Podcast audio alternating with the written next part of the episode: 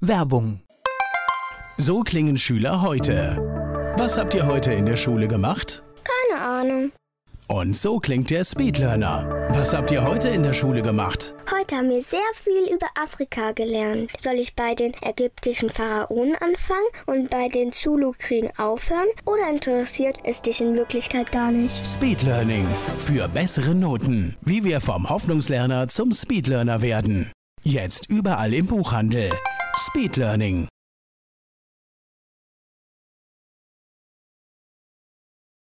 Antenne Mainz, mein heutiger Gast ist männlich. Name, Patrick Müller, Alter, 53, Geburtsort, Gau, Bischofsheim. Beruf, Elektroinstallateur gelernt und dann, ja, den Meisterbrief.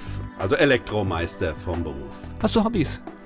Hobbys, ja, ist natürlich die Kommunalpolitik und so ein bisschen musikalisch angehaucht. Musik hören, manchmal Musik machen, aber dient dem Ausgleich und dann noch so ein bisschen Vereinsarbeit im örtlichen Fastnachtsverein und so weiter.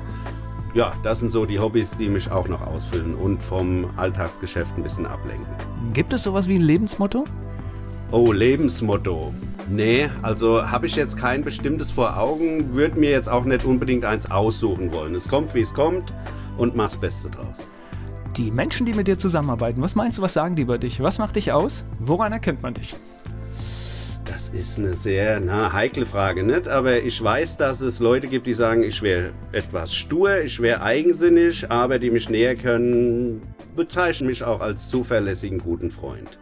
Patrick Müller ist Ortsbürgermeister in Gaubischofsheim und hier zu Gast bei Antenne Mainz. Patrick Müller ist der Ortsbürgermeister aus Gaubischofsheim und er ist mein Gast hier bei Antenne Mainz.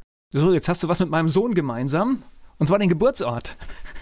Tatsächlich, ja? Ja, tatsächlich. Okay, also auch noch so Hausgeburt Eine und so. richtige, eine richtige Hausgeburt. Ah, ja. ist nicht das Verkehrteste, ja? Ja. Gaubischofsheim, das hat, glaube ich, nicht jeder im Personalausweis stehen, oder?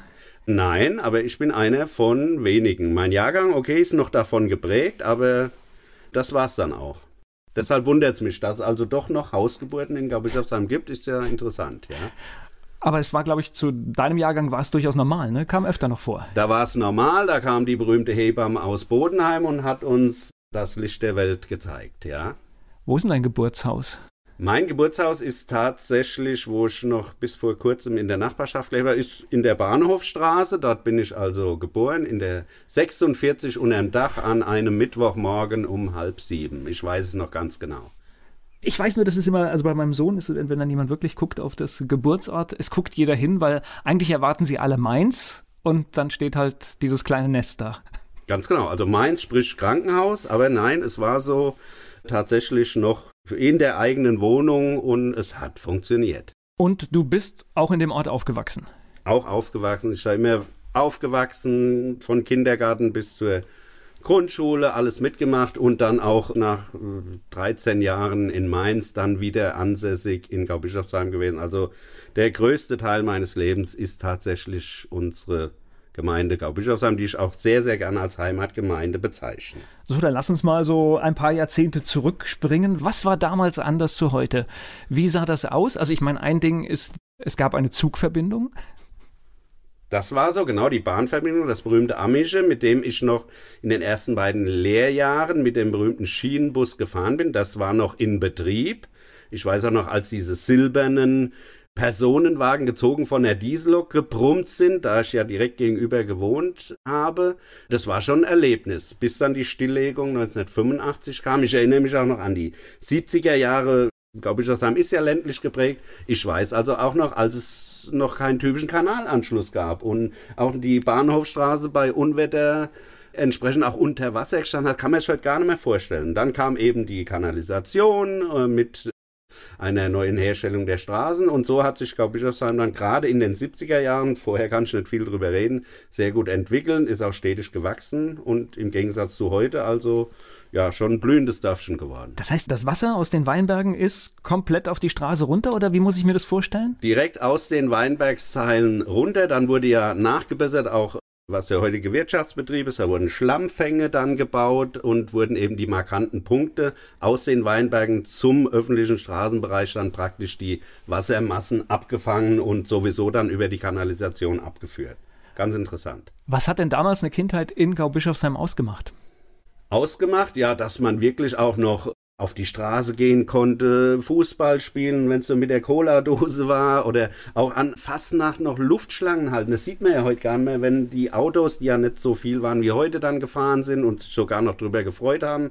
Man ist natürlich auch im örtlichen Vereinsleben groß geworden. Es war gang und gäbe, Sportverein, Fußball spielen und bei mir kam später noch der Kirchenmusikverein dazu, hat man auch ein Instrument gelernt, aber da ist man wirklich auch außerhalb von der Schule in Gaubischofsheim geblieben, groß geworden und hat dann das Vereinsleben schon von klein auf mitgeprägt. Und Schulzeit ging dann auch hier los? Schulzeit, oh, Moment. Wir waren die ersten beiden Jahre, waren wir sogar in Lörzweiler mit einem kleinen Ford Transitbus in die Parkau Bischofsheim nach Lörzweiler in die Grundschule gefahren und dann zum dritten, vierten Schuljahr waren wir dann, also von Gaubischofsheim wieder auch in Gaubischofsheim in der Schule. Das war die Grundschulzeit von muss ich wirklich sagen, ja, von 73 bis 77. Das heißt, die Schule ist hier erst später entstanden oder warum war nee, das? Nee, die war schon da, aber die Klassenaufteilung war anders. Da waren also tatsächlich die Schule in Gaubischofsheim, wie sie auch heute noch ist, mit Haxheim bestückt, mit Haxheimer Kindern. Und damals waren auch noch Lötzweiler, da wurde das über zwei Schulen verteilt. Und dann war zu meiner Zeit, wie gesagt, die ersten beiden Schulklassen in Lötzweiler ansässig. Und da war ja auch noch kein Anbau da, wie wir es heute kennen aufgrund vom Raumprogramm her die dritten und vierten Klassen, jeweils zwei Stück, waren dann eben in Gaubischofsheim hm, ja, zum Unterricht praktisch hier direkt vor Ort. Also zum ersten Mal richtig weit weg aus dem Dorf. richtig weit weg, im, ja, wie gesagt, im, mit einem Schulbus gefahren und in Lötzweiler dann das Lesen und Schreiben gelernt. Das kann man heute gar nicht mehr glauben. Aber so war es, so war Gleich geht's weiter im Gespräch mit Patrick Müller. Patrick Müller, Ortsbürgermeister aus Gaubischofsheim. Wir waren gerade bei deiner Schulzeit in Lörzweiler und Gaubischofsheim. Warst du denn ein guter Schüler? Ich war, das gebe ich auch gerne zu, ein mittelmäßiger Schüler. Das wird mir auch heute manchmal nachgesagt. Vielleicht kennst du den Spruch, oh, der macht nicht mehr, wie er braucht. Bei gewissen Dingen und also war die Durchgangsnote war immer befriedigend und noch nicht mal ausreichend, also befriedigend, also mittelmäßig würde ich durch die Bank weg. In Deutsch war es eigentlich sehr gut, weil das wird mir auch heute noch familiär nachgesagt, der Patrick, der konnte schon vor Eintritt in die Schule lesen und das war mein Plus dann auch für die Unterrichtszeit. Also aus meiner Sicht warst du da schon richtig gut, weil ich war eher anders unterwegs. Ja, gut, dann habe ich dann bei anderen Fächern so Mathematik so immer ein bisschen länger gebraucht, aber es hat funktioniert, ich bin durchgekommen. Weiterführende Schule, das ging wohin? Das war dann auch so typisch, so nach dem vierten Schuljahr, wo geht man hin? War so das typische Hauptschule, Realschule, Gymnasium. Auch da wieder das Mittelding gewählt. Ich habe also dann die mittlere Reife gemacht und bin abgegangen 1983. Und da waren wir, viele glaube ich auch sagen, uns hat's da nach Nierstein gezogen. Heutige, ne, auch damals schon die Karl-Zuckmeier Realschule, so hieß es zu meiner Zeit. Damals noch Realschule, heute genau. sitzt quasi ein Gymnasium in Ja, genau, genau, genau. genau. Und nach der Schule hast du gewusst, was du machen willst, wo das hingeht? Realschule erinnere ich mich, ich bin ja auch diesen, diesen Weg gegangen. Das heißt, das fing dann irgendwann an mit, da kam dann der Berufsberater in die Schule und man hat irgendwelche Fragebögen ausgefüllt genau. und bekam irgendwelche idiotischen Ergebnisse. Das wurde, das wurde ausgewertet und ich weiß noch, dass ähm, bei der Auswertung bei mir, man hat alles schön ausgefüllt und dann tatsächlich der Berufsberater und dann kam bei mir raus, dass ich wohl nach dem Ergebnis ein guter Tischler werden könnte. Und das war aber so mit Holzarbeiten und so, das war überhaupt nicht mein Ding. Und war auch damals nicht meine Vorstellung nach dem Motto, so, was willst du denn mal werden? Irgendwann stellt mir es ja die Frage. Und da hatte ich eigentlich einen ganz anderen Berufswunsch, den ich heute eingeschlagen habe, ja. Das heißt, du bist dann gleich in deine Branche gegangen quasi? Ja, ja das war dann die, die Notlösung. Also ich kann das ja sagen, ich habe mich damals bei der Polizei beworben, wollte das unbedingt werden, also Polizist, auch ein bisschen für Recht und Ordnung. Das hat mir so vorgeschwebt, dann macht man halt gewisse Tests und dann auch die berühmte Sportübung, sogar damals noch, da war man auch ein bisschen fitter noch, bestanden. Und aber das ärztliche Attest hat gesagt, oh nee, da fehlt ein bisschen was an der Wirbelsäule, was mir aber nie geschadet hat, auch im Nachhinein. Und da wurde ich beim Bund sagt man ausgemustert und dann, das war schon so ein Einschnitt mit damals 15 Jahren, wo dann klar war, okay, Junge, was du willst, das wirst nicht. Also was machst du? Und dann war die Alternative in irgendwelchen Handwerksbereichen zu landen. Und dann bin ich dann, ja, damals, wie man es noch nennt, Elektriker geworden. Wobei das ja keine Fehlentscheidung ist, wenn man heute einfach schaut, das sind ja durchaus alles Berufe, die funktionieren, selbst in der Krise. Definitiv, ja. Und, und man sieht ja, wie heute die Lage ist. Fachpersonal wird nach wie vor gesucht. Und damals war das auch nicht unbedingt überlaufen. Natürlich, man hat dann gedacht, so mehr in den Elektronikbereich zu gehen und dann, das war so ein Thema, Radio, Fernsehtechnik, das weiß ich auch noch, da hatte ich auch Bewerbungen laufen. Aber letztendlich bin ich dann, wie man heute sagt, auf dem Bau gelandet als Elektriker und aber auch da habe ich schnell festgestellt, wenn wir da so ein bisschen mit der Zeit gehen, auch mit der Technik, dann wirst du nicht der ewige Schlitzklopper sein in der Firma, wo ich dann auch nach der Ausbildung dann noch zehn Jahre gearbeitet habe. Das ist eine ganz, ganz schön lange Zeit. Das heißt, du bist ja heute selbstständig. Wann ist das gekommen?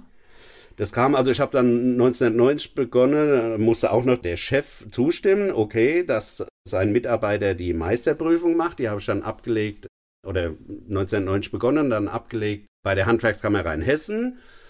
Und dann war ich doch noch zwei Jahre im Betrieb und habe aber gemerkt, okay, die Aufstiegschancen sind nicht gegeben. Also welche Alternativen hast du? Probier's mit dem Wegen die Selbstständigkeit und das hat geglückt. Und das war 1996, ich weiß es noch genau, habe ich dann zum 1. Juni mein Geschäft angemeldet. In Gau-Bischofsheim wohlgemerkt, auch wieder. Liegt das in der Familie? Gab es da schon mal jemand, der selbstständig war oder bist du, bist du der Erste?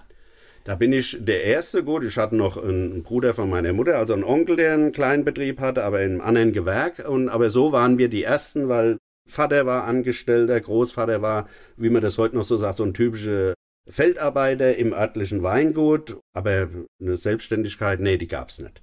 Das heißt, alles von Pike auf Lernen. Ja, also auch, ich meine, so nicht nur selbstständig im, im Job, sondern überhaupt, man lernt dann auch selbstständig mit allen Lebenslagen umzugehen. Und das ist schon, schon nicht verkehrt, ja. Weil ich meine, die Tätigkeit, die man macht, mhm. Äh, also ein Handwerk ist ja eins, aber ein Unternehmen ist dann immer noch was anderes. Auf einmal hat man eine eigene Buchhaltung, auf einmal kennt, was weiß ich, irgendwelche Abgaben, die man vorher gar nicht kannte. Da kommt eine ganze Menge auf einen zu. Auf jeden Fall, das ist auch interessant, aber dafür gibt es ja auch extern. Wie gesagt, es ist gang und gäbe, dass man Steuerberater hat, auch so ein bisschen Bürohilfe, die das dann managen, weil das gebe ich auch heute noch zu. So, ich könnte nach wie vor jetzt nicht den ganzen Tag vor dem PC sitzen oder am Schreibtisch. Also man muss auch mal raus und von daher ist die Mischung eigentlich recht gut. Ich verlagere das dann manchmal natürlich auch auf Wochenenden, wo ich sage, so, jetzt musste mal an den Schreibtisch. Also auch den Druck brauche ich und um dann, wie gesagt, dann auch die Aufgaben zu erledigen, die eben nicht draußen beim Kunden auf der Baustelle sowas zu leisten sind. Ja, weil es bringt ja nichts, wenn man den Job macht und die Rechnung nicht schreibt, ne? Das, das stimmt. Ja, da ist gerne der Handwerker, das hört man ja viel, auch mal ein bisschen langsam oder hinten dran, aber irgendwann muss gemacht werden und ja, es ist ja auch dann der, der Verdienst, für den man sich auch ein bisschen krumm macht oder ja, für den man auch arbeitet, natürlich. Und das macht ja dann auch Spaß, dass dann auch das, was man leistet, entsprechend vergütet wird. Auf jeden Fall. Gleich geht's weiter im Gespräch mit Patrick Müller. Patrick Müller ist der Ortsbürgermeister aus Gau-Bischofsheim und mit ihm spreche ich gerade über die Kommunalpolitik in einem Dorf. Wenn man in einem Ort sich zu einer Partei bekennt, dann ist das relativ schnell rum und man ist irgendwie auch in der Schublade. Empfindest du das auch so?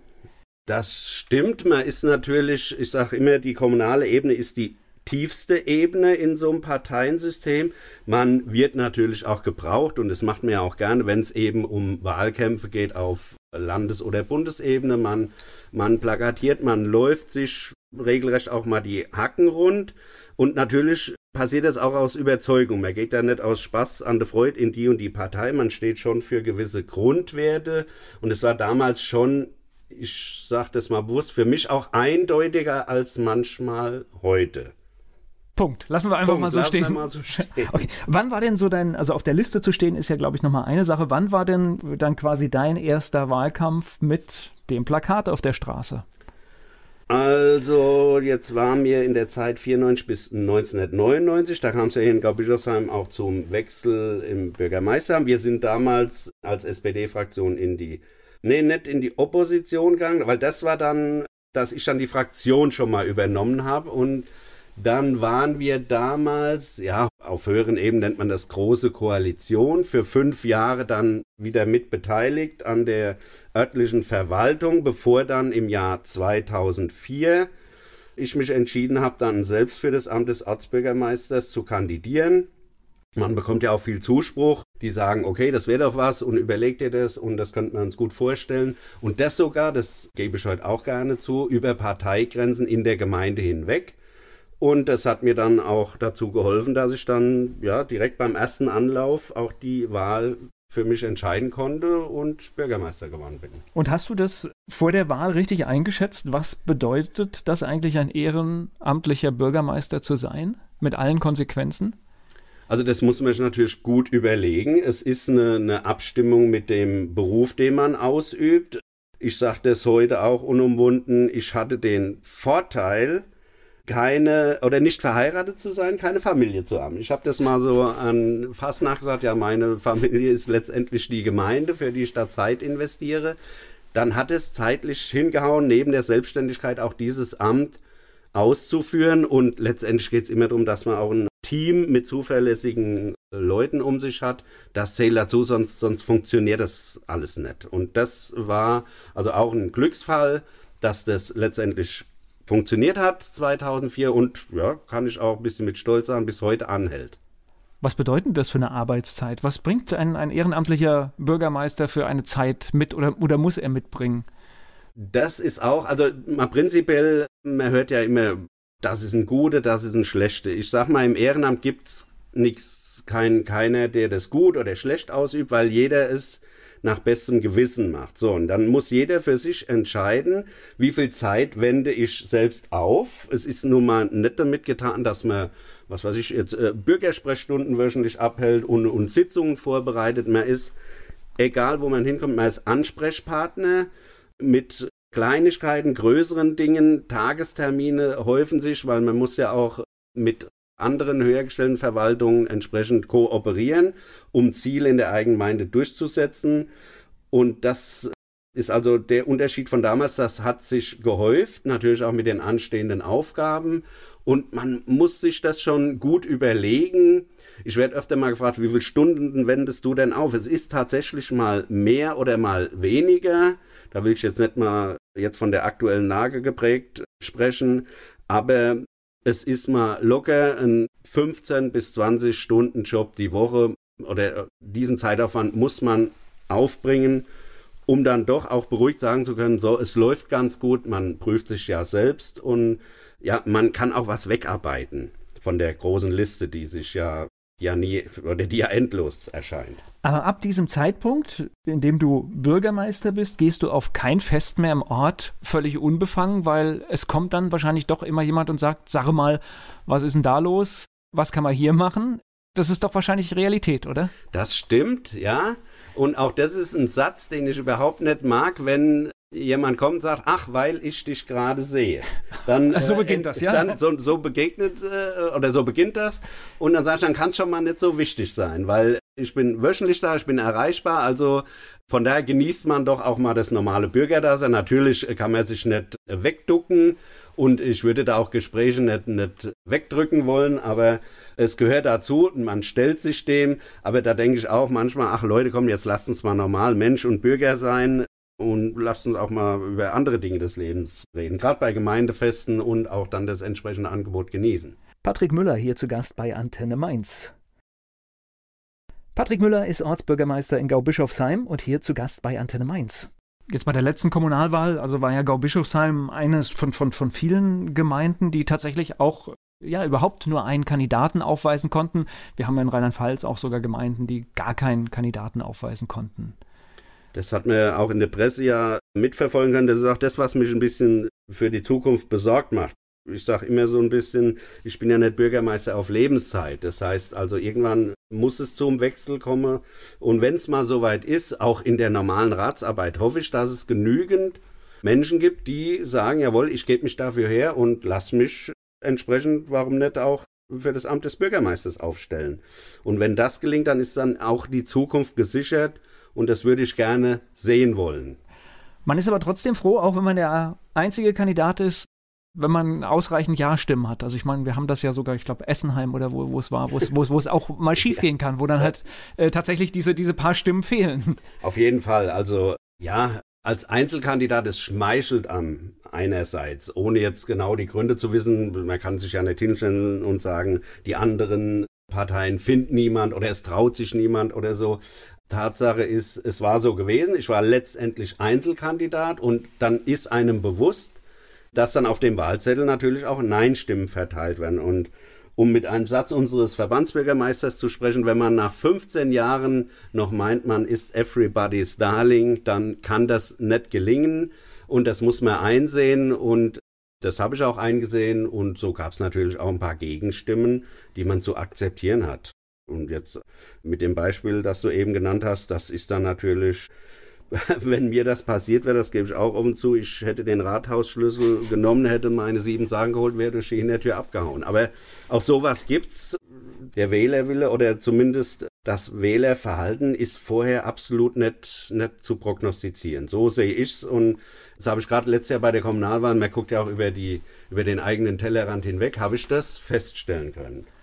Naja, und man äh, ist ja in einer Partei und es gibt ja auch immer wieder Strömungen und die sind mal mit einem und die sind auch mal richtig gegen einen. Das auf jeden Fall. Man hat es früher vielleicht sogar ein bisschen eher feststellen können, wie auch so die Trends sind in Bund und Land. Ich habe vorhin von 1999 gesprochen, das war die, die Schröder-Zeit. Da hat man noch äh, wirklich gemerkt, jetzt will ich nicht mal von der Agenda sprechen, aber da ging auch die Stimmung, die haben es schon niedergeschlagen bis zum bis zu einer Kommune wie Gau-Bischofsheim und hatte damals, unterstelle ich, auch den, den entsprechenden Wechsel beigeführt. Heute ist es vielleicht etwas anders, weil ja die Parteiarbeit erkenne ich teilweise jetzt doch nicht mehr so geschätzt wird von den Grundwerten her, sondern es machen einfach wohl die Personen den gewissen Unterschied dass sich das dann auch bis in eine Kommune niederschlägt, so wer ist denn da in Bund und Land am Ruder, das muss nicht unbedingt mehr identisch sein, dass die Stimmungen sich dann auch auf eine Kommune übertragen. Da hat der Wähler doch ein anderes, ein, eine andere Sicht in diese berühmte Glaskugel und macht hier schon Abschnitt oder Abschritte und sagt sich, okay, dann zählt bei der Person hier vor Ort nicht unbedingt das Parteibuch, sondern doch schon der Charakter selbst oder, oder die Leistung, die er an den Tag bringt. Also so erkenne ich das und ich glaube, das hat sich die letzten Jahre auch so festgesetzt. Ich glaube, es geht sogar über die Kommune raus. Wenn ich mir Sachsen oder auch Rheinland-Pfalz anschaue, glaube ich, dass hier eine, eine Malu Dreier die Wahl aus ganz persönlichen Sympathiepunkten gewonnen hat und in Sachsen ist für mich ein Beispiel der, der Ministerpräsident, der wirklich vor der Wahl ein halbes Jahr lang durch die Kommunen reist und mit den Menschen spricht und zuhört, um nachher halt eine AfD als stärkste Partei zu verhindern. Also ich glaube, es sind Personen. Das macht's aus und die Personen müssen dürf, dürfen natürlich die Bodenhaftung nicht verlieren und müssen in, im Kontakt zu den Bürgern sein, damit doch, und ich nenne jetzt den Ausdruck bewusst, auch Vertrauen entstehen kann. Und jetzt bei den genannten Personen, das verfolgt man ja mit, die Malu 3 mit ihrem sympathischen Lächeln, das kommt natürlich sehr gut an. Es kommt auch immer auf die Gegenkandidaten an, die sich um entsprechende Ämter bewerben. Aber das A und O, wenn ich was werden will, auch in Form eben vom Bürgermeister bis zum Ministerpräsident, Ministerpräsidentin, dann muss man den Bürgerkontakt pflegen und das ist für mich zumindest das Wichtigste, weil man dann vermitteln kann, so wird man auch ernst genommen. Glauben die Bürger das, was ich ausstrahle, was ich auch verspreche. Und dann geht so eine Rechnung auf, damit dann über die Person dann auch, es geht ja nach wie vor um Mehrheiten in Parlamenten, dann auch dann doch die Partei davon profitieren kann. Und nicht mehr umgekehrt, wie es vielleicht früher war, zuerst die Partei, dann die Person. Ich glaube, da hat sich ein Wandel so ein bisschen festgesetzt. Aber wenn man in einer Partei ist, dann bist du jetzt für die SPD Bürgermeister in Gau-Bischofsheim, aber du bist dann auch noch in vielen weiteren Gremien. Wo denn noch überall? Ja, das ist dann zwangsläufig natürlich. Also ich bin jetzt hier auch kommunalpolitisch tätig. Man ist im Rat der Verbandsgemeinde.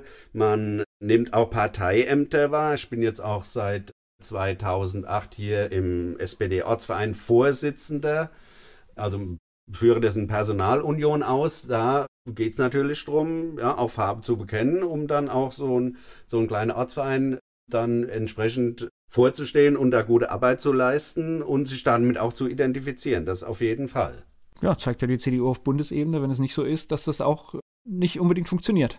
Ja, Wenn man diese, Beispiel, diese ja, Ämterhäufung nicht hat, weil das wahrscheinlich auch äh, Schlüsselpositionen sind, die, Genau. die zusammengehören. Es sollte nicht, nicht so zum Alltag werden, dass eben dann auch, und das sieht man auch in anderen Gemeinden, dass jetzt unbedingt auch der Ortsbürgermeister dann auch die Partei führt. Aber auch das hängt an Personen, an der Bereitwilligkeit. Und es hatte sich damals so, so ergeben, war auch so ein kleiner Generationswechsel bei uns im Ortsverein, den haben wir vollzogen. Und auch da läuft's gut und ist von Erfolg gekrönt. Wir haben es ja auch entsprechend geöffnet, auch im Hinblick auf, auf Gemeinderatswahlen, dass wir eben gesagt haben, so, wer hier bei uns mitmachen möchte, den laden wir nicht mit dem Parteibuch ein, sondern öffnen uns, um auch ganz normal interessierte Bürger, die sagen, wir würden hier gern vor Ort mitgestalten, dann nehmen wir euch mit auf, dann kommt ihr mit auf unsere Liste, wenn ihr einverstanden seid.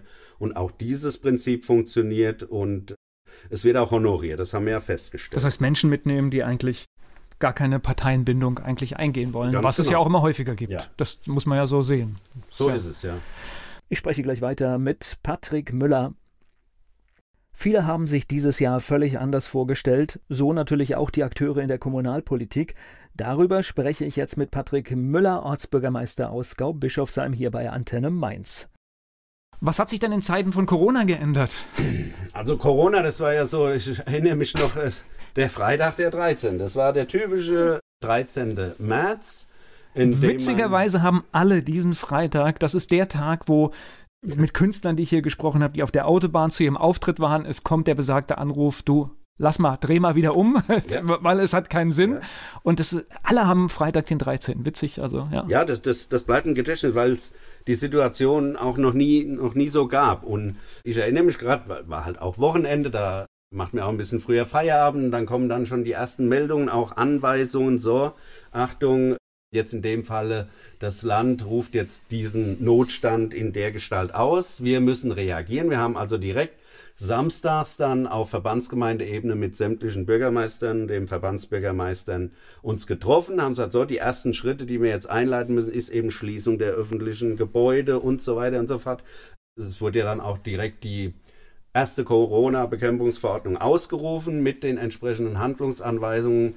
Und da hat das, das Leben hat eine andere Qualität bekommen. Also ich kann es nicht anders nennen, das leider Gottes ja bis heute anhält und ich nicht einzuschätzen vermag, wie lang uns das noch einschränkt in unserem öffentlichen Leben. Und das heißt, da kommt eine Anordnung und das ist umzusetzen.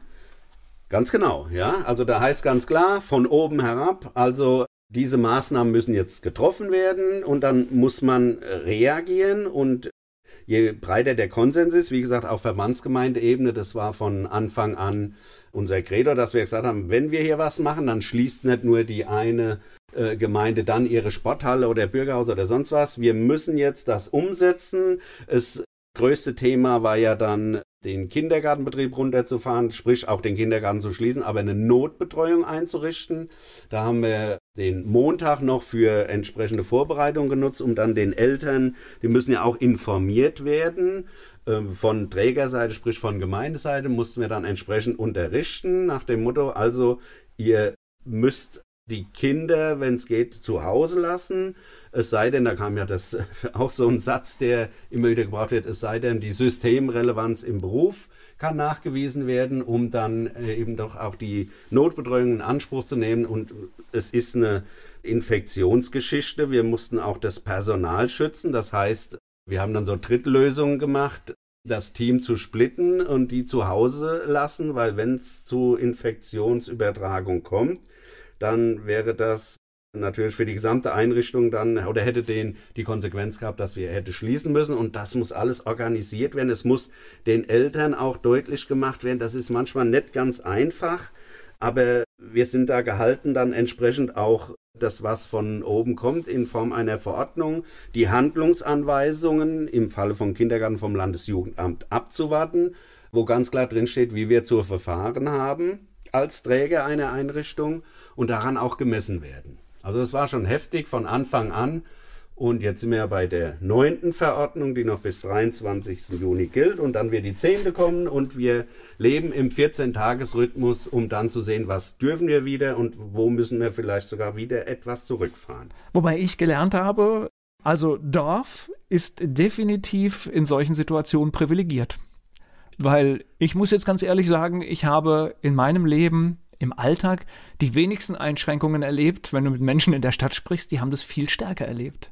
Das mag sein, ja, vielleicht du kannst rausgehen vor die Tür und ja, ansonsten, ja, ja, du hast nicht diese riesen Infrastruktur vor der Tür, also merkst du gar nicht diese Einschränkungen, weil du im Alltag ganz anders mit Dingen umgehst. Auf jeden Fall, also das merkt man, wir haben ja hier noch die, die Möglichkeit, doch eben vor die Tür zu gehen oder mal raus ins Feld spazieren, das war ja nie verboten, oder von Anfang an äh, galt das Abstandsgebot. Ich kann mir das, wenn man in der Stadt lebt, nur sehr schwer vorstellen, wenn man dann gebunden ist, dann auch jetzt wieder, um auf die Kinder zu kommen, vielleicht dann mit Kindern eben dann den ganzen Tag doch in, in einer Dreizimmerwohnung in, eine, in, in, in ein Stadtgebiet zu wohnen. Also ich könnte mir es nicht vorstellen, will mir es auch nicht vorstellen. Da war mir vielleicht doch noch etwas besser dran oder konnten die Möglichkeiten doch noch etwas freizügiger nutzen. Trotzdem in der berühmten Hab-Acht-Stellung, gesagt im Sinne vom Abstandsgebot, Kontaktverbot, was ja alles da eine Rolle gespielt hat und auch heute noch entsprechend eine Rolle spielt. Aber was es definitiv ist, es ist ein massiver Eingriff in ein Dorfleben. Denn das heißt, gerade diese Weindörfer leben ja von Weinfesten, von Zusammenkünften, die Vereine organisiert haben. Und das ist auf einmal schlagartig alles weg. Das war dann die Steigerung. Nachdem festgestellt wurde, es ging ja immer um bundesweite Infektionszahlen, dass dann von Verordnung zu Verordnung immer mehr Einschränkungen gefolgt sind das eben das Äußerste gewesen ist. Das heißt so, auch Veranstaltungen im Freien und so weiter dürfen einfach nicht mehr stattfinden. Und da ist natürlich auch so, so gerade auf dem Ort so das Vereinsleben dann gelähmt und äh, können dann, die Vereine sind ja so ein bisschen Ausgleich zum Berufsleben. Wenn auch das nicht mehr stattfinden kann, dann ist das schon also etwas noch nie da gewesen. Also es wird ja nicht umsonst auch von höheren Ebenen oder auch über die Presse dann immer der Satz gebraucht, ja, das ist so das schlimmste Ereignis seit dem Zweiten Weltkrieg. Das äh, kann man eigentlich nur unterschreiben. Ja klar, und wir wissen noch gar nicht, wie das ausgeht. Finanzielle Konsequenzen werden wir erst viel später sehen. Aber man muss ja trotzdem immer auf das Positive gucken. Ich finde es enorm, was ich an kreativen Dingen erlebt habe. Das heißt also, wie viele Weingüter auf einmal virtuelle Weinproben machen, mal gut, mal schlecht. Aber es ist doch erstaunlich, was, was Menschen dann auf einmal zutage bringen. Ja, in der Not zeigt sich vielleicht so ein bisschen auch die Kreativität. Und jetzt sind wir ja in der Zeit, wenn eben das Wetter besser wird, die touristischen oder auch eben die Events anstehen, wie von der Cap bis zu Weinfesten in Nachbargemeinden, was da doch zu leisten ist. Es war klar, in der Form, wie es die letzten Jahrzehnte gelaufen ist, kann das nicht funktionieren. Da werden, was weiß ich, äh, Ideen aus dem Boden gestampft von, jetzt liest man das ja auch, irgendwelche Weinkisten packen, die kann man erwerben oder vieles wird ja to go, wie das heutzutage heißt, dann auch angeboten. Da ist schon, wie gesagt, der Kreativität keine Grenzen gesetzt und ich finde es auch gut so, dass man auch in so einer Lage Alternativen entwickeln kann und es auch funktioniert und dann nicht praktisch dann ganz aus dem, aus dem öffentlichen Leben verschwindet und den Menschen auch nach wie vor was anbietet. Nach dem Motto sind ja dann auch so gewisse Lebenszeiten, wir sind immer noch da, nur ein bisschen auf andere Art und Weise. Genau, die Kerb in Gau-Bischofsheim wäre jetzt in Kürze dran, also am nächsten Wochenende.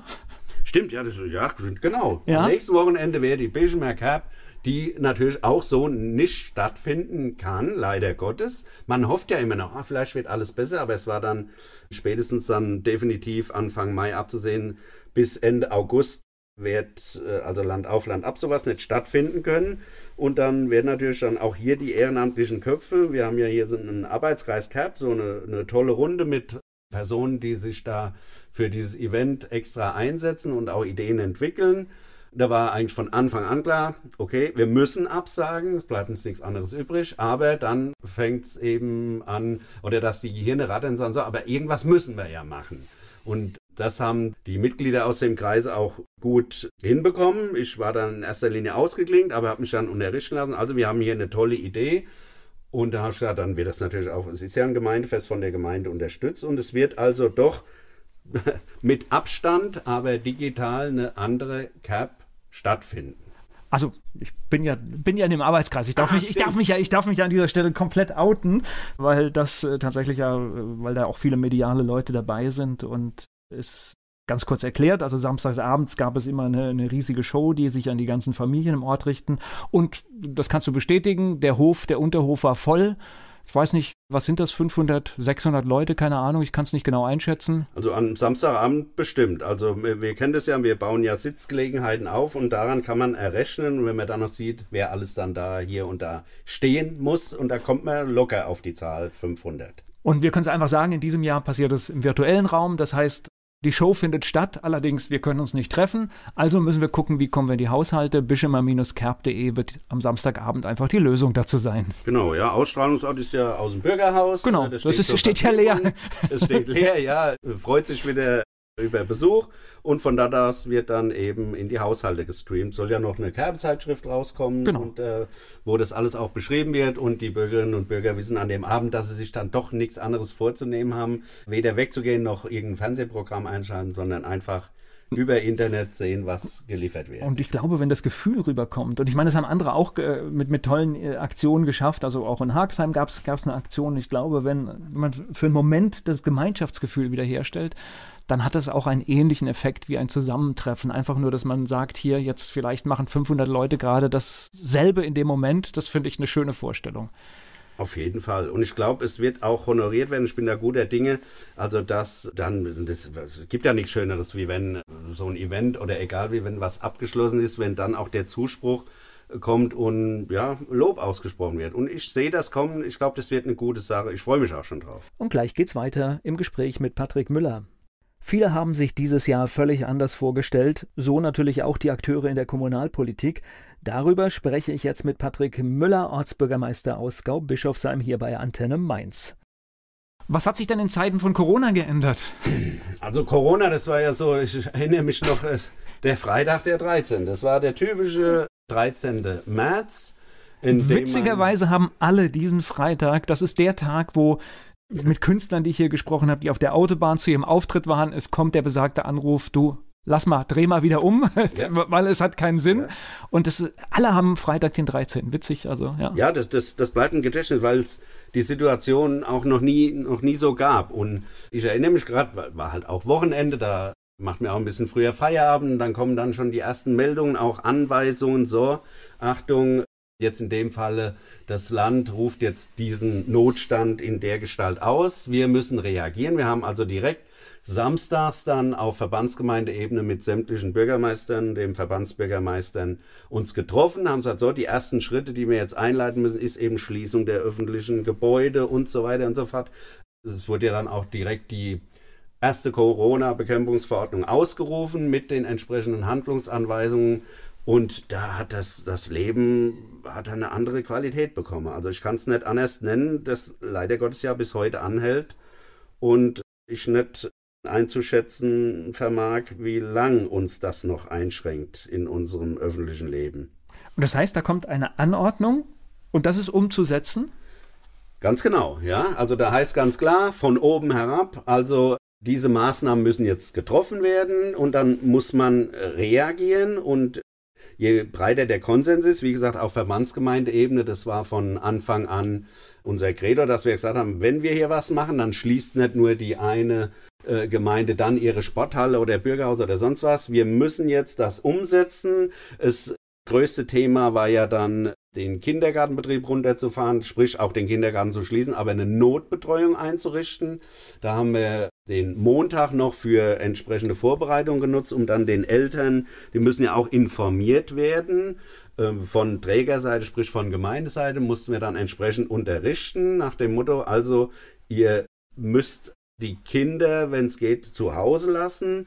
Es sei denn, da kam ja das auch so ein Satz, der immer wieder gebraucht wird, es sei denn, die Systemrelevanz im Beruf kann nachgewiesen werden, um dann äh, eben doch auch die Notbetreuung in Anspruch zu nehmen. Und es ist eine Infektionsgeschichte. Wir mussten auch das Personal schützen. Das heißt, wir haben dann so Drittlösungen gemacht, das Team zu splitten und die zu Hause lassen, weil wenn es zu Infektionsübertragung kommt, dann wäre das natürlich für die gesamte Einrichtung dann oder hätte den die Konsequenz gehabt, dass wir hätte schließen müssen und das muss alles organisiert werden. Es muss den Eltern auch deutlich gemacht werden. Das ist manchmal nicht ganz einfach, aber wir sind da gehalten, dann entsprechend auch das, was von oben kommt, in Form einer Verordnung, die Handlungsanweisungen im Falle von Kindergarten vom Landesjugendamt abzuwarten, wo ganz klar drin steht, wie wir zu verfahren haben als Träger einer Einrichtung und daran auch gemessen werden. Also das war schon heftig von Anfang an. Und jetzt sind wir ja bei der neunten Verordnung, die noch bis 23. Juni gilt. Und dann wird die zehnte kommen und wir leben im 14-Tages-Rhythmus, um dann zu sehen, was dürfen wir wieder und wo müssen wir vielleicht sogar wieder etwas zurückfahren. Wobei ich gelernt habe, also Dorf ist definitiv in solchen Situationen privilegiert. Weil ich muss jetzt ganz ehrlich sagen, ich habe in meinem Leben im Alltag die wenigsten Einschränkungen erlebt. Wenn du mit Menschen in der Stadt sprichst, die haben das viel stärker erlebt. Das mag sein, ja, vielleicht Du kannst rausgehen vor die Tür und Ja, ja, ansonsten, ja, du und- hast nicht diese riesen Infrastruktur vor der Tür, also merkst du gar nicht diese Einschränkungen, weil du im Alltag ganz anders mit Dingen umgehst. Auf jeden Fall, also das merkt man auch. Wir haben ja hier noch die, die Möglichkeit, doch eben vor die Tür zu gehen oder mal raus ins Feld spazieren. Das war ja nie verboten. Oder von Anfang an äh, galt das Abstandsgebot. Ich kann mir das, wenn man in der Stadt lebt, nur sehr schwer vorstellen, wenn man dann gebunden ist, dann auch jetzt wieder, um auf die Kinder zu kommen, vielleicht dann mit Kindern eben dann den ganzen Tag doch in, in einer Dreizimmerwohnung in einer in, in, in Stadtgebiet zu wohnen. Also ich könnte mir es nicht vorstellen, will mir es auch nicht vorstellen. Da war mir vielleicht doch noch etwas besser dran oder konnten die Möglichkeiten doch noch etwas freizügiger nutzen. Trotzdem in der berühmten Hab-Acht-Stellung, ich sagte im Sinne vom Abstandsgebot, Kontaktverbot, was ja alles da eine Rolle gespielt hat und auch heute noch entsprechend eine Rolle spielt. Aber was es definitiv ist, es ist ein massiver Eingriff in ein Dorfleben, denn das heißt, gerade diese Weindörfer leben ja von Weinfesten, von Zusammenkünften, die Vereine organisiert haben und das ist auf einmal schlagartig alles weg. Das war dann die Steigerung, nachdem festgestellt wurde, es ging ja immer um bundesweite Infektionszahlen, dass dann von Verordnung zu Verordnung immer mehr Einschränkungen gefolgt sind, dass eben das Äußerste gewesen ist, das heißt so, auch Veranstaltungen im Freien und so weiter dürfen einfach nicht mehr stattfinden.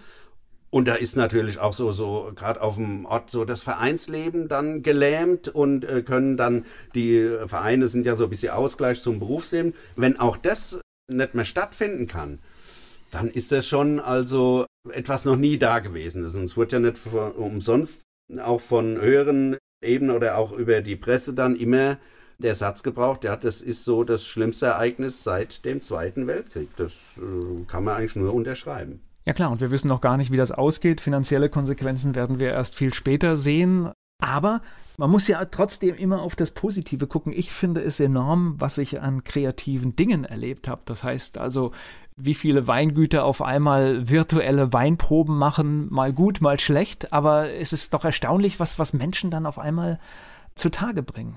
Ja, in der Not zeigt sich vielleicht so ein bisschen auch die Kreativität.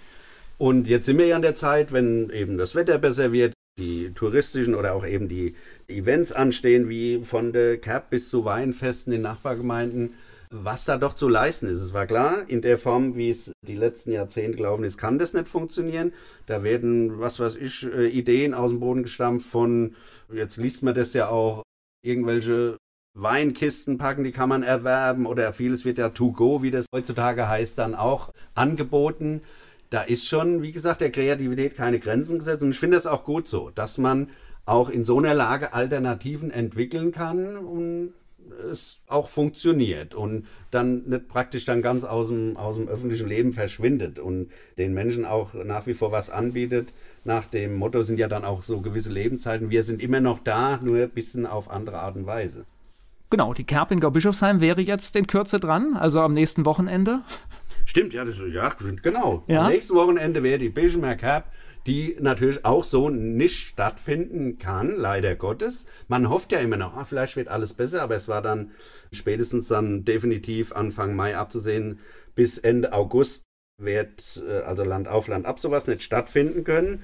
Und dann werden natürlich dann auch hier die ehrenamtlichen Köpfe, wir haben ja hier so einen Arbeitskreis Cap, so eine, eine tolle Runde mit Personen, die sich da für dieses Event extra einsetzen und auch Ideen entwickeln.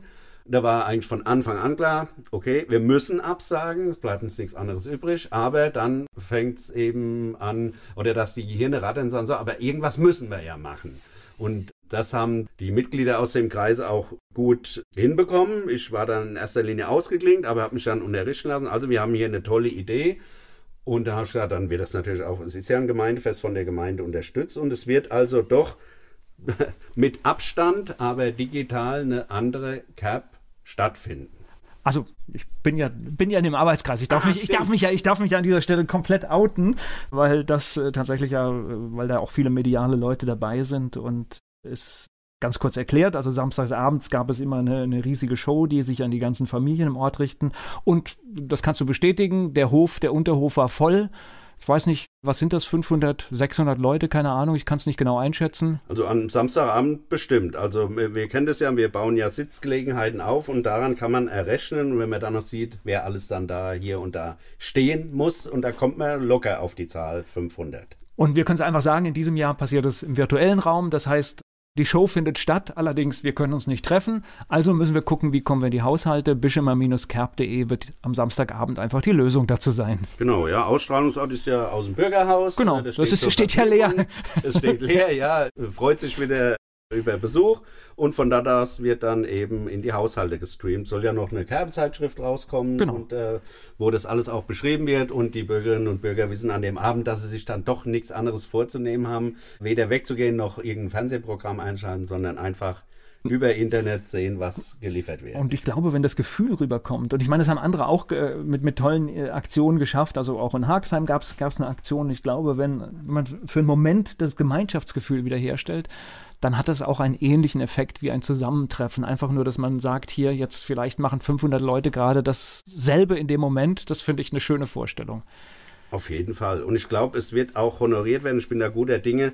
Also, dass dann, das, es gibt ja nichts Schöneres, wie wenn so ein Event oder egal wie, wenn was abgeschlossen ist, wenn dann auch der Zuspruch kommt und ja, Lob ausgesprochen wird. Und ich sehe das kommen. Ich glaube, das wird eine gute Sache. Ich freue mich auch schon drauf. Und gleich geht's weiter im Gespräch mit Patrick Müller. Über Facebook und Co. habe ich gerade mit Patrick Müller gesprochen. Er ist der Ortsbürgermeister aus Gau-Bischofsheim und hier zu Gast bei Antenne Mainz. Und was ist der beste Weg? Das heißt, wenn man was äh, hat, was jetzt vielleicht in das Gebiet des Bürgermeisters gehört? Also ich bin immer noch für den persönlichen Dialog. Ich sage das auch immer. Ich, ich kriege Meldungen auch über Messenger, über, über WhatsApp, über E-Mails. Man kann sich mitteilen, aber sobald es in, in Dialoge ausartet, dann breche ich ab und sage auch dann, bitte, äh, mache ich auch gern mal außerhalb einen Termin aus, lassen Sie uns von Angesicht zu Angesicht drüber sprechen, dann hat es einen ganz anderen Charakter, als wenn man dauernd über zum Beispiel E-Mails hin und her schickt und was gelesen oder was geschrieben ist, wird oft auch mal falsch interpretiert. Und das ist für mich also verdammt wichtig, gewisse Dinge wirklich von Gesicht zu Gesicht zu erörtern. Man kann sich da austauschen, man lernt sich kennen und das ist interessant, wie man da auch Menschen, die aufgebracht sind, wieder ein bisschen runterholen kann. Also das ist meine Erfahrung oder prinzipiell sind das die Erfahrungen, die ich definitiv auch gerne mache und immer wieder aufs Neue gerne erlebe. Naja, und schriftliche Kommunikation, E-Mail kennt jeder aus dem Beruf. Nutze ich notgedrungen auch viel und man antwortet mal schnell. Und es ist tatsächlich oft, wenn man abends, also ich habe das ganz oft, ich gucke dann abends nochmal drauf und sage, oh, habe ich das wirklich so geschrieben? Weil es halt einfach in der Hektik passiert ist. Jemand wollte eine schnelle Antwort und die hat er auch bekommen, aber es sieht dann im Nachgang furchtbar unfreundlich aus, wenn man mal drauf guckt manchmal. Auch hier habe ich mir das angewöhnt, wenn ich dann schon abends, äh, es kann ja sein, man kommt heim und guckt und ich kann ja auch von zu Hause auf, die, auf das Gemeinde-E-Mail-Fach zugreifen. Eventuell schreibe ich dann was, aber wenn ich abends noch was schreibe, dann sage ich, das schickst du erst morgen früh los, nachdem du es nochmal gelesen hast. Also das ja, ist das ist so ja auch dieser kluge Rat, ne? Äh, Ja. abends darf man schreiben, aber morgens ja, sollte man es aber noch senden. nicht abschicken, das kann dann auch aus der Situation heraus, kann, das, äh, kann der Schuss nach hinten losgehen. Also von daher sage ich, es ist wichtig in der heutigen Zeit, sich eben auf diese Art und Weise mitzuteilen, aber wenn es ins Detail geht, zählt für mich der persönliche Kontakt und der ist dann auch effektiver. Das ist meine Feststellung. Aber als Bürgermeister muss man wegstecken können. Auf jeden Fall, ja. Man sagt immer, die einen sagen auch, man braucht ein breites Kreuz und das hast du ja oder, oder eine, eine dicke Haut hast du sogar auch oder die letzte Mail, die ich, da habe ich mal so richtig die Meinung gegeigt bekommen, wie man sagt, dann war direkt die Ansage, ich schreibe Ihnen das jetzt und ich weiß, dass Sie es vertragen. Sondern liest man das auch zwei, dreimal und sagt, okay, dann ist man gespannt, was denn so kommt. Das war auch ein Kindergartenthema und auch sowas muss man erleben, aber ja, man kann nicht sagen, dass man was wegsteckt. Also es beschäftigt einem, gerade wenn Beschwerden kommen, wenn man dann auch das Gefühl hat, okay, wird auch die Lage jetzt richtig eingeschätzt, dann oder jetzt muss man ja auch gewisse Dinge erklären und dann ist es eben wieder wichtig, äh, nicht gleich auf Senden zu drücken, sondern entweder hier die Voraussetzungen dann deutlich zu machen, aber immer mit dem Angebot so und bevor wir jetzt da ins Endlose uns hin und her schreiben, lassen Sie uns drüber reden. Das ist das, was ich gerne einhalte. Aber es ist schon interessant, weil es, ich nenne es nochmal, man sieht ja auch die Uhrzeiten, wann äh, Nachrichten kommen. Und dann wundert es mich schon, wenn man nachts um 0 Uhr so viel irgendwelche äh, Nachrichten äh, kommen und ich die am nächsten Morgen sehe, sage ich, okay. Also ich persönlich habe nachts andere Dinge zu tun, äh, als E-Mail zu schreiben. Gleich geht's weiter im Gespräch mit Patrick Müller. Patrick Müller ist Ortsbürgermeister in Gau-Bischofsheim und er ist mein Gast hier bei Antenne Mainz. So eine kleine Welt wie Gau-Bischofsheim, ist die, ist die noch in Ordnung? Äh, funktioniert dort das Zusammenleben? Ist die Demokratie da in Ordnung? Ist das, würdest du das so bezeichnen? Also auch das jetzt wieder über die Jahrzehnte, in der ich hier leben darf, gesprochen. Die Gesellschaft, nicht nur in Gau-Bischofsheim, hat sich geändert. Und ich sage trotzdem, ist in Gau-Bischofsheim, da stehe ich dazu, die Welt noch in Ordnung. Hundertprozentig kann sie nie in Ordnung sein. Es steht und fällt mit den Menschen, die in einer Gemeinde, äh, wie jetzt in dem Fall Gau-Bischofsheim, leben, weil die ja auch das öffentliche Leben mitgestalten. Und ich denke, das ist in anderen Kommunen genauso. Es gibt eine Gruppe, in dem Fall auch große Gruppen, die einfach mitmachen, die Angebote wahrnehmen, die die Gemeinde mit ihren Vereinen, es ist ja nicht alles die Gemeinde, aber letztendlich sind wir es ja doch eine Gemeinschaft, das geboten wird, das anzunehmen. Und ich erkenne natürlich auch, dass es auch Menschen gibt, die, die sich zurückziehen, die sagen, ich wohne in Gaubischofsheim, aber mehr interessiert mich nicht, ich fahre auf die Arbeit. Früher wurde das immer genannt, die nutzen die Gemeinde als Schlafstätte. Und der Begriff hat mir nie, nie gefallen weil ich immer gesagt habe, nee, das, das klingt zu plump. Das sind äh, Menschen wie du und ich, die nun mal äh, einen Job haben, auch vielleicht weiter weg und die spät heimkommen und dann natürlich dann die Angebote nicht wahrnehmen können. Aber da ist schon was dran. Wobei man natürlich auch erklären muss, heute jemand, der sich ein Haus kauft in einer kleinen Gemeinde, es sind in der Regel zwei, die arbeiten, um dieses Haus zu finanzieren. Das darf man auch nicht unterschätzen. Ich glaube, da hat sich auch was verändert, ne? Natürlich, ja. Also das, das Typische gibt es sowieso nicht. Jetzt nenne ich wieder meine eigene Kindheit. Mir waren drei Kinder.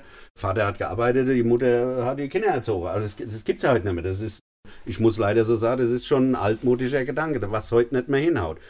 Es ist richtig, es, es muss so sein. Drum ziehen ja viele aufs Land. Die einen sagen, weil es hier doch noch erschwinglich ist. Jetzt, jetzt, lachen, jetzt, lachen, wir aber mal beide ja, drüber, ne? Ja, äh, weil das auch nur eine Frage der Zeit ist. Man kriegt es ja nicht nur im Umfeld mit. Es ist ja schon verrückt, was sich auf dem Immobilienmarkt tut. Und ja, und dahingehend, dann wächst eine Gemeinde, es kommen neue Menschen hinzu, es kommen neue Charaktere hinzu.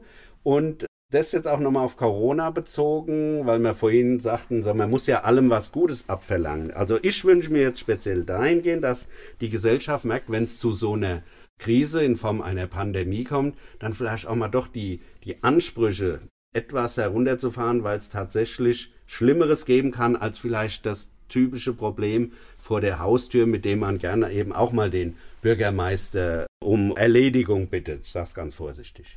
Ich habe aus Nachbargemeinden in Interviews harsche Kritik über die Corona-Verordnungen gehört.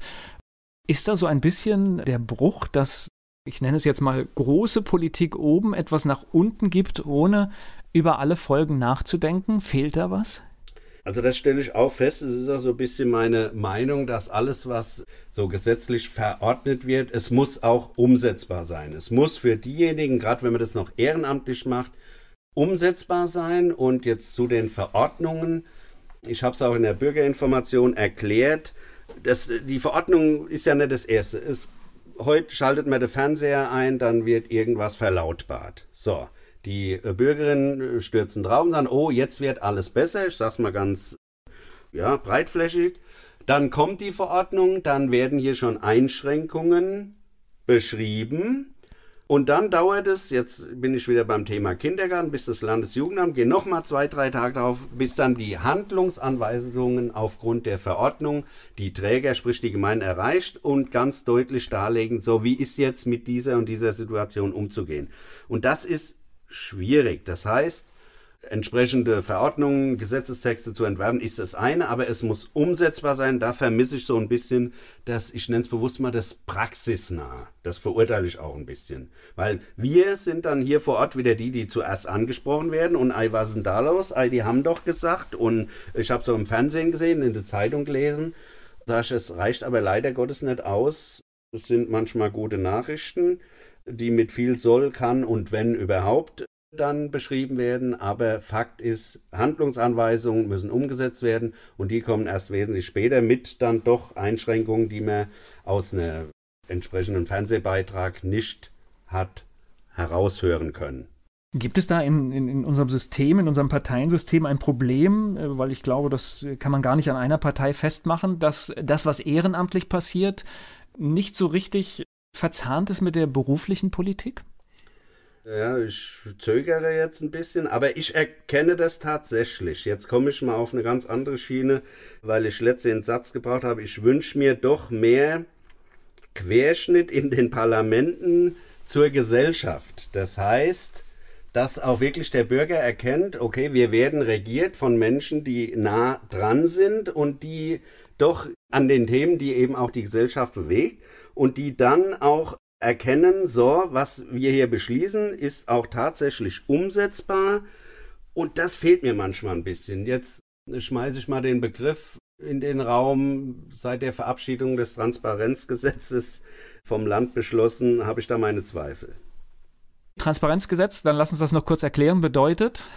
Ja, das also jetzt auch wieder von ehrenamtlicher Sicht aus gesehen, dass es auch hier Strukturänderungen in Bezug auf Durchführung von Gremiensitzungen gab. Die Öffentlichkeit, was sich gut anhört, was ich auch unterstreiche, muss mehr eingebunden werden. Das ist so die Überschrift. Aber wie man das umsetzt, wir müssen jetzt zum Beispiel, muss man sich ganz einfach mal vorstellen, es gibt das Thema um unter dem Begriff der Öffentlichkeits Beteiligung dann eben auch weitgehend Tagesordnungspunkte öffentlich zu behandeln, wenn es doch so wie so Sachen Personalangelegenheiten so müssen oder unterliegen dem Nicht-Öffentlichkeitsgebot.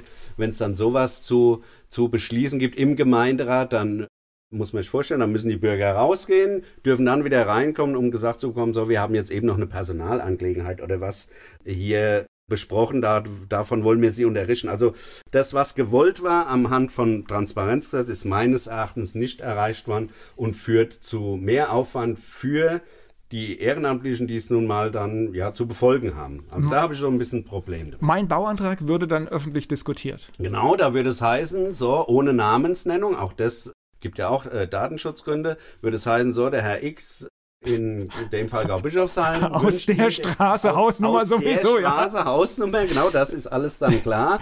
Will einen Anbau schaffen und die Gemeinde hat nach Paragraph 34 zu, ja, zu entscheiden, gemäß der, was wir vorhin sagten, gemäß der Empfehlung aus dem Bauausschuss in dem Fall.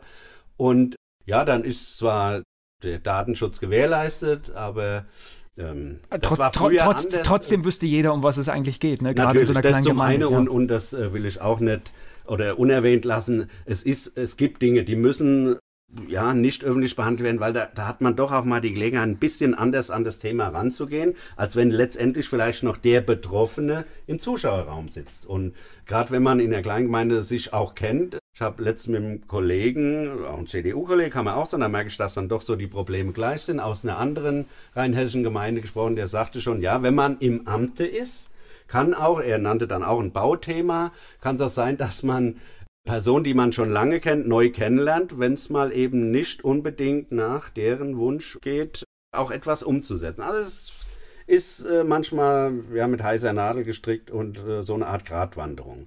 Deshalb bin ich wieder bei dem Thema, man kann sich dann natürlich nicht nur Anhänger schaffen. Und es zählt für mich auch zu, eine gewisse Gradlinigkeit muss erfolgen, gerade wenn man sich sicher ist, und das ist man dann in dem Fall, dass man recht und ordnungsgemäß auch sein Amt ausführt und Entscheidungen fällt. Genau, ist aber immer in diesem Zielkonflikt mit der persönlichen Ebene, Auf weil das ist halt einfach, dafür, dafür ist es halt, je kleiner eine Einheit ist, umso komplexer wird es halt. So ist es. Gleich geht's weiter im Gespräch mit Patrick Müller. Und der kleine Fragebogen, den gibt es auch für Patrick Müller, Ortsbürgermeister aus Gaubischofsheim. Was meinst du, muss ein echter Mainzer mal gemacht haben?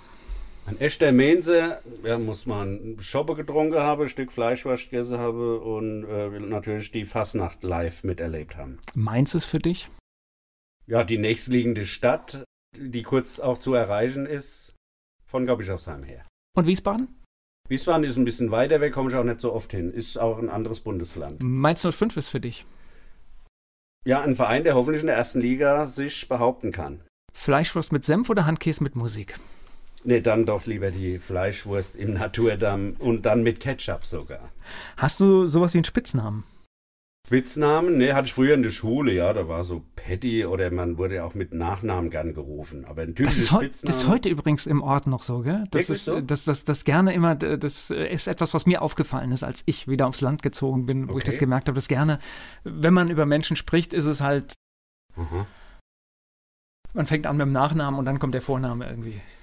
Okay, ja gut. äh, Krieg ich mit. mir fallen jetzt nur Beispiele an, die ich jetzt nicht nennen klar, möchte, weil ich die ja. Menschen jetzt hier nicht äh, pla platzieren Ne, eine möchte. Beziehung aus den 90ern, die nannte mich mal du äh, Mozartkugel, warum auch immer.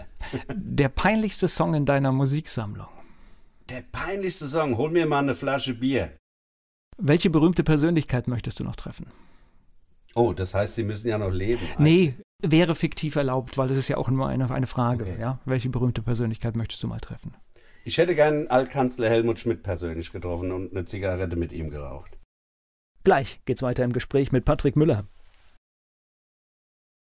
Patrick Müller ist Ortsbürgermeister in Gaubischofsheim und hier zu Gast bei Antenne Mainz.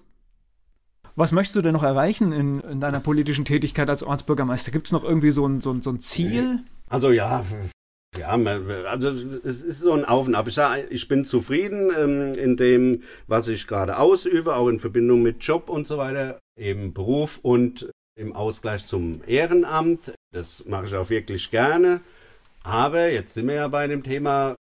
Ich habe mir dann schon gesagt, auch warum willst du dich nicht mal vielleicht für höhere Dinge mal oder zumindest deinen Namen in den Raum werfen? Wir wissen alles durch die neue Wahlkreisgestaltung auf Landesebene.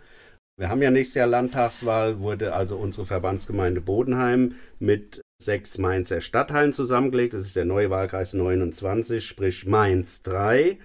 Und auch das gilt zu organisieren. Und da hat die Verbands-SPD, zu der ich ja auch gehöre, logischerweise, gesagt, gut, dann werden wir aus der VG Bodenheim für diesen neuen Wahlkreis einen Kandidaten stellen. Und da wurde mein Name genannt. Ich habe mal kurz drüber geschlafen und habe gesagt, okay, das kann ich mir vorstellen. Das ist also das, was ich jetzt anstrebe.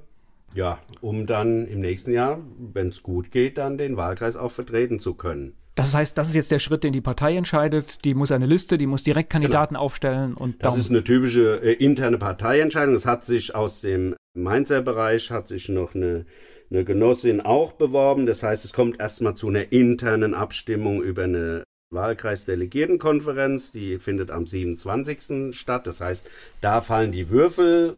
Ging auf einmal alles doch ganz schnell, aber ich habe mir dann auch gesagt, okay, dann weißt du, woran du bist. Dann wird sich entscheiden, wer für den Wahlkreis seitens der SPD antritt, ob die Kollegin oder ich. Und da gehe ich mit offenem Visier rein, rein rechnerisch. Das äh, ist ja ein Rechenexempel. Würde es für die Delegierten unserer VG nicht reichen, aber das ist das, was ich als offen bezeichne. Man muss sich natürlich erklären, man hält dann eine Rede, die ich noch vorbereiten muss. Und dann sollen, so sehe ich das, die Delegierten nach ihrer eigenen Entscheidung sagen, okay, wir können uns vorstellen, dass Kandidat A oder B in dem Falle unseren Wahlkreis gut vertritt und das dann mit ihrer Stimme bekunden. Das wird spannend, ich freue mich auch ein bisschen drauf. Folgen noch zwei Wahlkreis. Videokonferenzen, wo sich also auch die Mitglieder ein Bild machen und Ton machen können.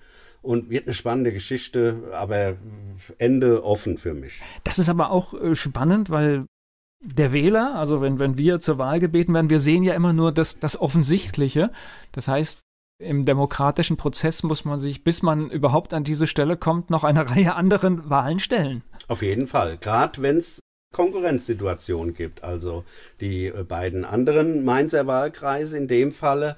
Dort gibt es nur jeweils einen Bewerber, auch namhafte Bewerber, die schon das Mandat innehaben. Und jetzt ist das halt was ganz Neues und da muss man sich zunächst äh, parteiintern durchsetzen, um dann überhaupt dann ja der, der, der breiten Bevölkerung dann äh, zugänglich zu werden, äh, bis dann eben der Wähler das letzte Wort hat. Wird sich zeigen, dann kommen ja auch die anderen Parteien mit ihren Kandidaten und dann wird so richtig spannend. Dann geht es um das berühmte Direktmandat zu erringen, um letztendlich dann auch im Landtag vertreten sein zu dürfen. Und das ist ja sowieso schon heute generell mit den Wechselwählern schwer planbar und ein neuer Wahlkreis birgt ja dann auch viele Überraschungen. Das ist schwer, weil ich kann, ich hatte es vorhin schon gesagt, Das Wählerverhalten kann man heute nicht mehr voraussehen. Und sicher, man hat vorhin die Person genannt.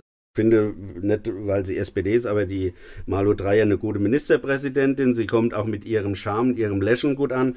Wenn es wieder so ausgeht, dann freue ich mich. Wenn dann natürlich, dann muss ich auch parteipolitisch denken, die SPD wieder die stärkste äh, Fraktion im äh, Landtag stellen kann und ich am Ende dabei bin, was Besseres gibt es auch gar nicht. Okay, dann verfolgen wir das und ich bedanke mich für das Gespräch. Ich danke. Werbung. So klingen Schüler heute. Was habt ihr heute in der Schule gemacht? Keine Ahnung. Und so klingt der Speedlearner. Was habt ihr heute in der Schule gemacht? Heute haben wir sehr viel über Afrika gelernt. Soll ich bei den ägyptischen Pharaonen anfangen und bei den Zulu-Kriegen aufhören? Oder interessiert es dich in Wirklichkeit gar nicht? Speedlearning. Für bessere Noten. Wie wir vom Hoffnungslerner zum Speedlearner werden. Jetzt überall im Buchhandel. Speedlearning.